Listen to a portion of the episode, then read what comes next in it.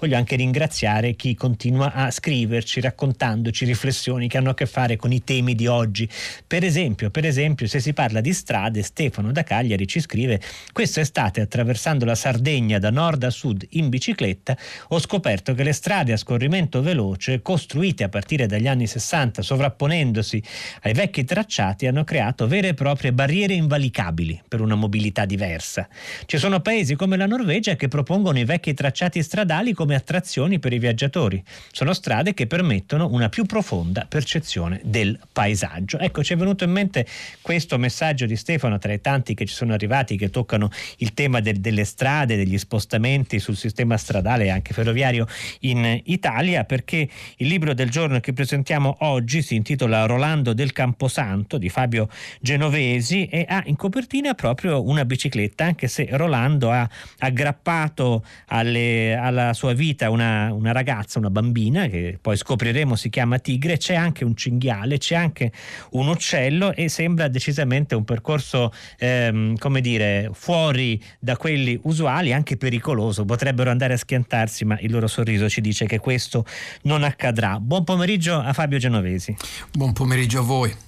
Questo è un romanzo pubblicato eh, da Mondadori. Ecco, eh, Rolando non andrà a schiantarsi, ma questo è un romanzo che eh, in realtà di morte parla molto. Fin dall'inizio, in modo eh, giocoso, allegro, Rolando appunto vive in un eh, camposanto perché eh, vive con lo zio, che è il guardiano del cimitero, e i suoi genitori sono morti in un incidente quando lui aveva 5 anni, questo lo apprendiamo subito, e, mm, e lui sta per compierne 10. Sta per compierne compierne 10 eh, e si trova a vivere in una condizione di isolamento ehm, che fa poi da punto di partenza per l'intera trama, su cui ovviamente cercheremo di non dire troppo, ma che comporta un viaggio, una ricerca, quella che gli studiosi di letteratura chiamano una quest, eh, per trovare qualche cosa che cambierà la vita di eh, Rolando e lo renderà un bambino decisamente più felice. Ecco, ehm, Fabio Genovese, intanto voglio ricordare a chi ci ascolta che lei è ben noto al pubblico dei lettori adulti per opere come Schevive o di recente Il mare dove non si tocca. Ecco, questo invece è un romanzo per ragazzi e mi sembra che abbia voluto mh, intercettare quel mutato forse atteggiamento nei confronti di tutto ciò che è la morte, la sfera del macabro, eccetera, che da qualche tempo a questa parte caratterizza i, i più giovani che non, non, esitano a vestirsi di teschietti oppure eh, sono affascinati dai film di zombie. Eh, in che modo mettere in gioco questo immaginario? Eh, nel modo più semplice, io ho avuto la fortuna di, di, essere così da bambino, ma credo che quasi tutti i bambini provino una fascinazione per, per, certi immaginari, perché in genere si avverte che ci stanno piacendo cose che non dovrebbero piacerci. Questo è il massimo per un bambino. È come quando impari che certe parole, che sono poi le parolacce, suscitano nei genitori, nei, negli adulti, un po' terrore, sconforto e in altri invece ilarità, no? Quando ti accorgi che dici una parolaccia i genitori rimangono a bocca aperta, gli amici dei genitori ridono, le ripeti in, in, finché no, non arriva il sole a calare e arriva un altro giorno e tu sei sempre lì che le ripeti per provocare lo stesso effetto. La stessa cosa ti succede con i teschi, con i cimiteri, con le storie dei vampiri. È un po' quello che avevo provato a raccontare agli adulti col mare dove non si tocca. È la stessa cosa, cioè la paura di avere a che fare con cose che però ci piacciono tantissimo e che sappiamo che se vogliamo dare un senso vero alla nostra vita dobbiamo affondarci dentro.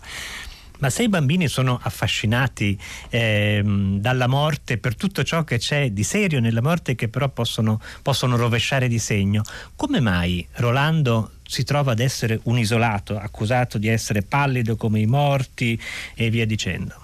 Eh, perché la, la, il fascino per certe cose si scontra col fascino che nel genere umano è fortissimo e a me non smetterà mai di stupire e di inorridire davvero, in questo caso sì, che è la voglia di parlare male degli altri il pettegolezzo, il gusto per il parlare degli altri, meno li si conosce e più è facile parlarne perché possiamo liberamente inventare.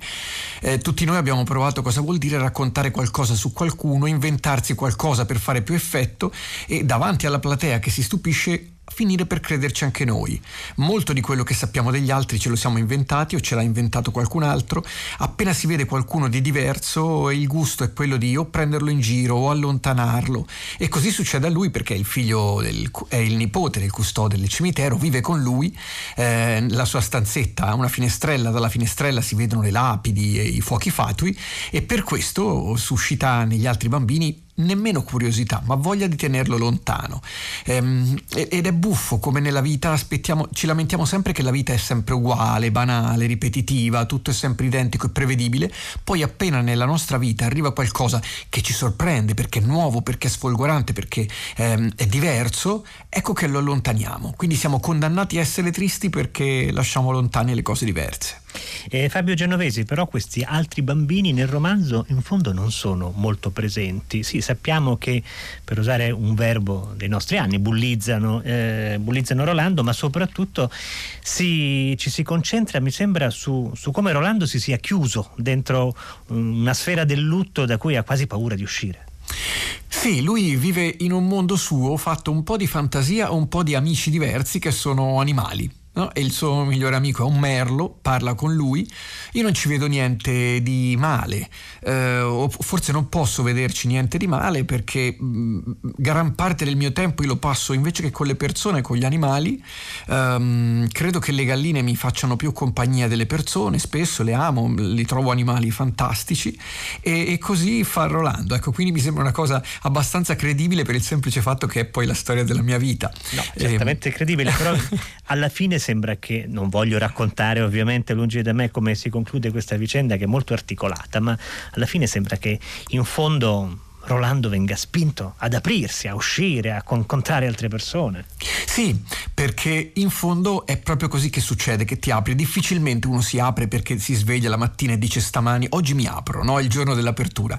Succede che non sono mai aperture ma rotture, qualcosa si rompe eh, per qualche disgrazia oppure come in questo caso per qualcosa di incredibile e avventuroso che succede, spacca quei confini che lui si era pazientemente costruito come fosse un bozzolo e di colpo vede che tutto quello che intorno faceva molto paura non gli fa paura più. Eh, la paura spesso è come il buio, noi il buio ce l'abbiamo davanti, abbiamo paura di fare un passo perché non ci si vede niente lì dentro, poi quel passo lo fai o perché ti spingono o perché ci caschi o perché c'è il terremoto, entri dentro dentro quel buio e dopo un attimo gli occhi si abituano e ti accorgi che non c'è più tanto buio lì dentro, il buio vero è davanti, ancora davanti, in realtà appena fai un passo il buio lo scacci e così è con la paura. Molto spesso abbiamo paura di cose perché le guardiamo da lontano. Quando Rolando per questa avventura rocambolesca ci finirà um, di, di, testa tuffandosi con la bicicletta, eh, scoprirà che le cose di cui aveva paura rischiano di essere quelle che gli salvano la vita. Alla fine la minaccia, forse l'unica minaccia vera, profonda che Rolando affronta in questa ricerca che lo porterà fino alla cima di una montagna eh, è quella di quando in una grotta sembra trovare qualcosa che non, non lo uccide, non lo ferisce, non lo distrugge, ma eh, gli fa dimenticare i suoi sogni. Sì, ed è credo il pericolo più grande che affrontano anche i bambini di oggi.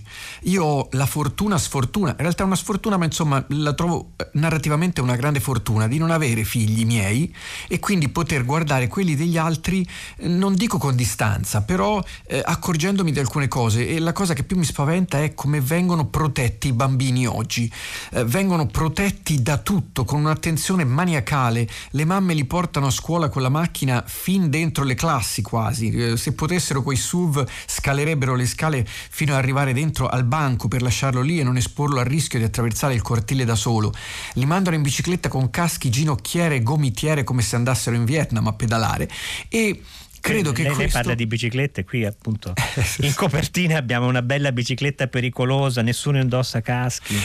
E in fondo è quello che abbiamo fatto noi. Io, io, ho 45 anni se ripenso alla mia infanzia che è l'infanzia di, di, noi, di tutti quelli della mia età ehm, se un bambino vivesse così oggi probabilmente cambierebbero gli assistenti sociali perché eh, tutto è incredibile tutto è strano. Era un mondo in cui uscivi di casa e non esistevano i cellulari potevi essere dal gelataio di fronte casa oppure a Timbuktu era uguale era tutto tutto mistero.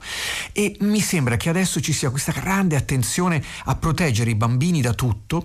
Il problema è che così gli si fa credere che la vita sia una sfera perfetta di cristallo e quindi il primo momento in cui questa sfera si ammacca, si incrina, ecco che crolla tutto e allora si sentono fatti di cronaca anche drammatici di bambini e ragazzi che non accettano le più piccole sconfitte. E in realtà la vita è fatta così. Eh, mio zio mi diceva che dalle ferite ent- esce il sangue e entra la conoscenza, si imparano le cose.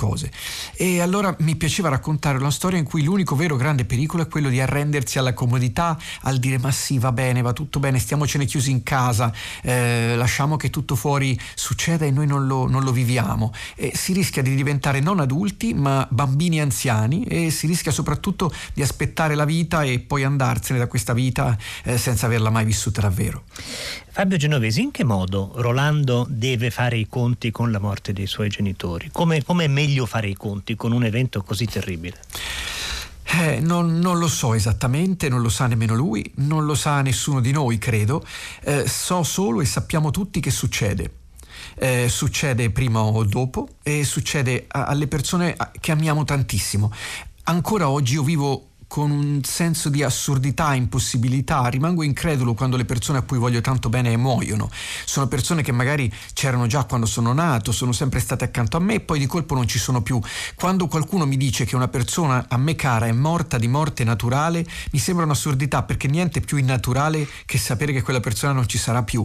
È una cosa che viviamo tutti, mi piaceva raccontarla con l'allegria delle cose che succedono, perché la vita è, una, è l'unica cosa che abbiamo, quindi è fondamentale, ma non è una cosa seria.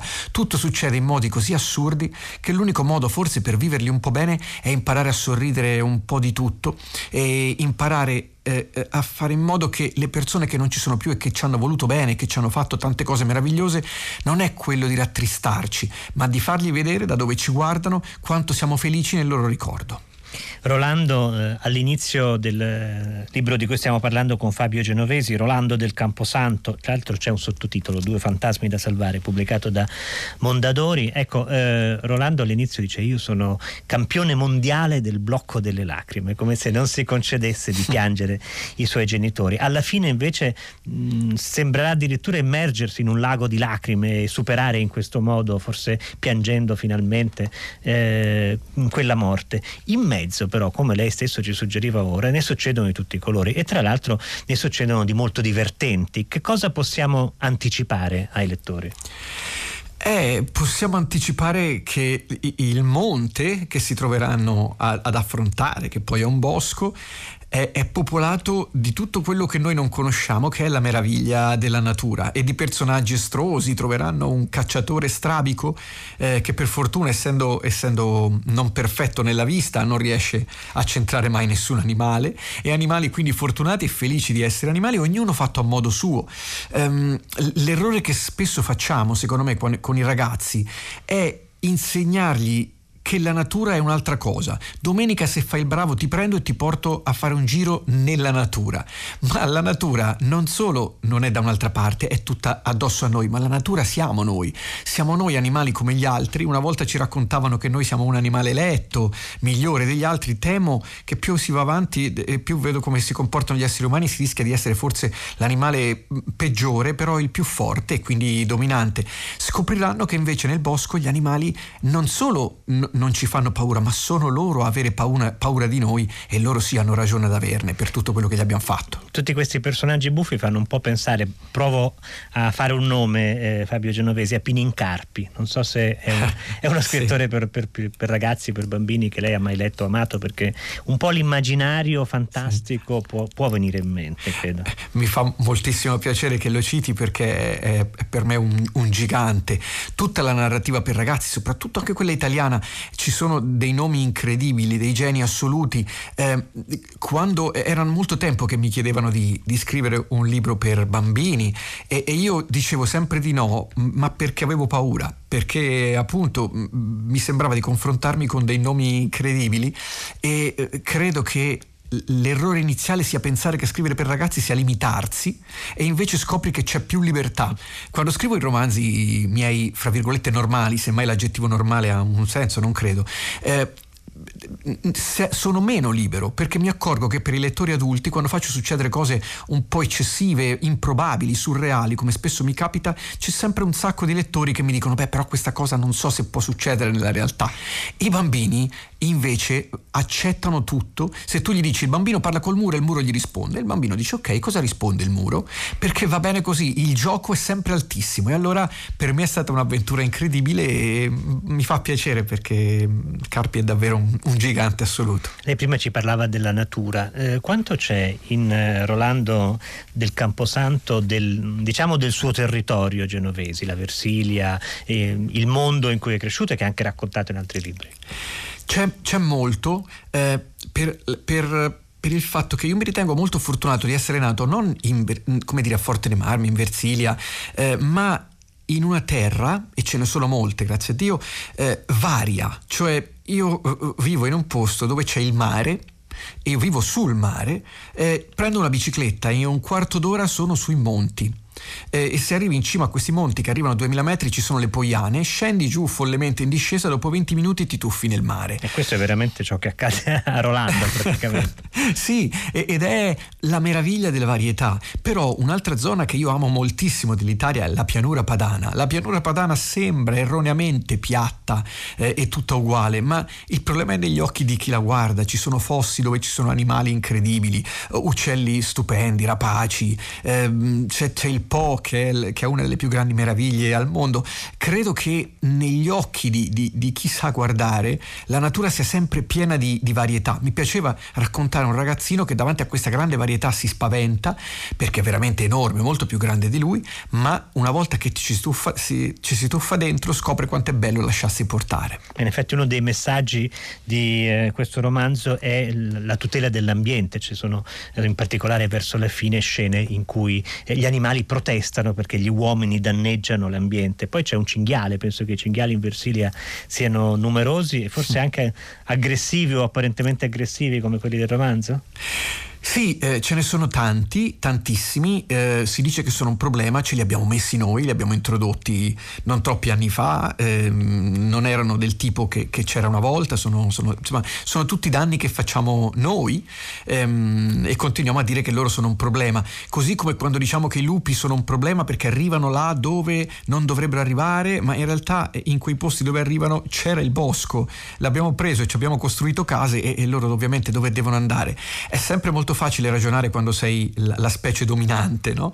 E io credo che un, un insegnamento, che, non è nemmeno un insegnamento ai ragazzi, perché i ragazzi, viva Dio, lo sanno, eh, che siamo dentro la natura e, e, la natura è più grande di noi. Poi cresciamo e, e smettiamo di saperlo. Quando si cresce si dice questa cosa orribile ai, ai bambini quando fanno delle domande eh, di questo tipo, e, e cioè ah, non puoi capire, quando sarai grande capirai, ma questo non vuol dire che da grande sarai più intelligente, vuol dire che sarai più arreso, più cinico eh, e, e, ti costruirai un mondo più brutto fatto su misura per l'essere umano. I bambini invece sanno vivere la natura vera, mi piaceva raccontargli questa storia perché mi sembrava giusto. C'è una vignetta sull'ultimo internazionale, la rivista, in cui si vede appunto un adulto che si rivolge a un gruppo di giovani che protestano per eh, la mancata tutela dell'ambiente e dice quando sarai grande non capirai è perfetta, non l'avevo vista, ma è, è, veramente, è, veramente, geniale. Insomma, ecco, sì, credo che si arrivi un po' a questo paradosso. Mm, vorrei citare Homer Simpson quando gli ricordano eh, di, di, di, fare il bene alla terra in favore um, de, de, de, delle generazioni nuove, e lui dice: Ma le nuove, le future generazioni cosa hanno fatto per noi? No? E credo che il ragionamento che facciamo noi sia lo stesso, ecco, e quindi si sente sempre un bel parlare di, di certe cose che andrebbero fatte, siamo tutti molto attenti, ma in realtà non lo facciamo. Ci sono mo- sempre più mode assurde nell'economia, nel design, che ci portano a rovinare la terra, ma va bene perché fanno girare l'economia. E però l'economia gira, la terra smetterà di girare, cadremo tutti. E allora secondo me l'unico rischio eh, per salvarci può essere quello di raccontarci tante storie che ci insegnano qualcosa. Ci sono al centro di questo romanzo di Fabio Genovesi quattro personaggi, Rolando, il suo merlo Chip, una bambina tigre e e appunto un, una cinghialessa eh, di nome Stella. Ecco, sono tutti e quattro eh, dei diversi, in diverso modo, respinti dai loro pari eh, e si ritrovano insieme, uniti. Ecco, secondo lei questa è la strada che occorre percorrere quando si, ci si trova ad essere differenti dalla maggioranza, unirsi fra differenti? Credo di sì, eh, eh, o perlomeno è quello che è successo a me eh, più andavo avanti nella... Io quando incontro dei bambini e, e li vedo un po', come dire, eh, non proprio inseriti, cerco sempre di dirglielo, stringi i denti perché più vai avanti e più diventa facile non difficile ma facile, perché col tempo incontri altre persone simili a te. Non è scritto da nessuna parte che dobbiamo andare d'accordo con tutti e che dobbiamo fare quello che fanno gli altri, però a forza di fare quello che facciamo noi nella vita si incontrano altre persone che lo fanno, magari sono poche ma vanno bene così. Eh, quando, te, poco tempo fa eh, sfogliavo un album di quelle tristi foto di quando ero bambino e le guardava un mio amico insieme a me e vede una foto di un mio compleanno, ero io con quattro amici e lui mi dice ammazza che, che, che comp- che festa triste, solo quattro invitati. Io gli ho detto, ma erano tutti i miei amici, non ce n'avevo altri. Però erano amici ottimi, meravigliosi. A me piacerebbe e piace dire ai ragazzi, ai bimbi, ai figli dei miei amici quando li incontro, stai tranquillo perché tutto piano piano diventa più facile se vai avanti. Grazie Fabio Genovesi per essere stato con noi. Grazie a voi, è un grande piacere. E cito anche le illustrazioni belle di Gianluca Maruotti in questo Rolando del Camposanto, due fantasmi da salvare, pubblicato da Mondadori, il nostro libro del giorno di oggi. Eh, rapidi saluti da Tommaso Gertosio in conduzione, Daniela Pirasto alla regia, Simone D'Arrigo alla console, prima di lui Enrico Murgia e poi la curatrice di Farenet Susanna Tartaro e nella nostra redazione Benedetta Annibali, Carlo D'Amicis, Michele De Mieri, Laura Marinelli, Clementina Palladini e Laura Zanacchi. La linea passa a 6 gradi con Luca Damiani.